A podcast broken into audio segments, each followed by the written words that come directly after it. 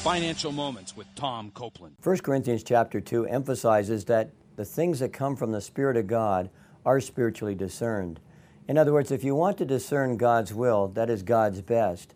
In respect of any important financial decision, such discernment can only come from the Spirit of God. In other words, you cannot figure it out on your own.